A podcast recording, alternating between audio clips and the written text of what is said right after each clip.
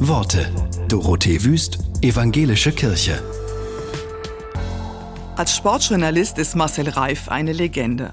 Aber er ist auch Sohn eines polnischen Juden und hat einen großen Teil seiner Familie bei der Judenverfolgung zur Zeit des Nationalsozialismus verloren.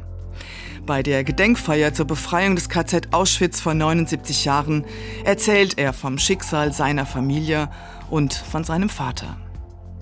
Mir wurde irgendwann beinahe schlagartig klar, dass mein Vater mir all das gesagt und mitgegeben hatte, was ihm wichtig war, was er gerettet hatte, als Essenz destilliert aus all dem Unmenschlichen der Häscher und Mörder.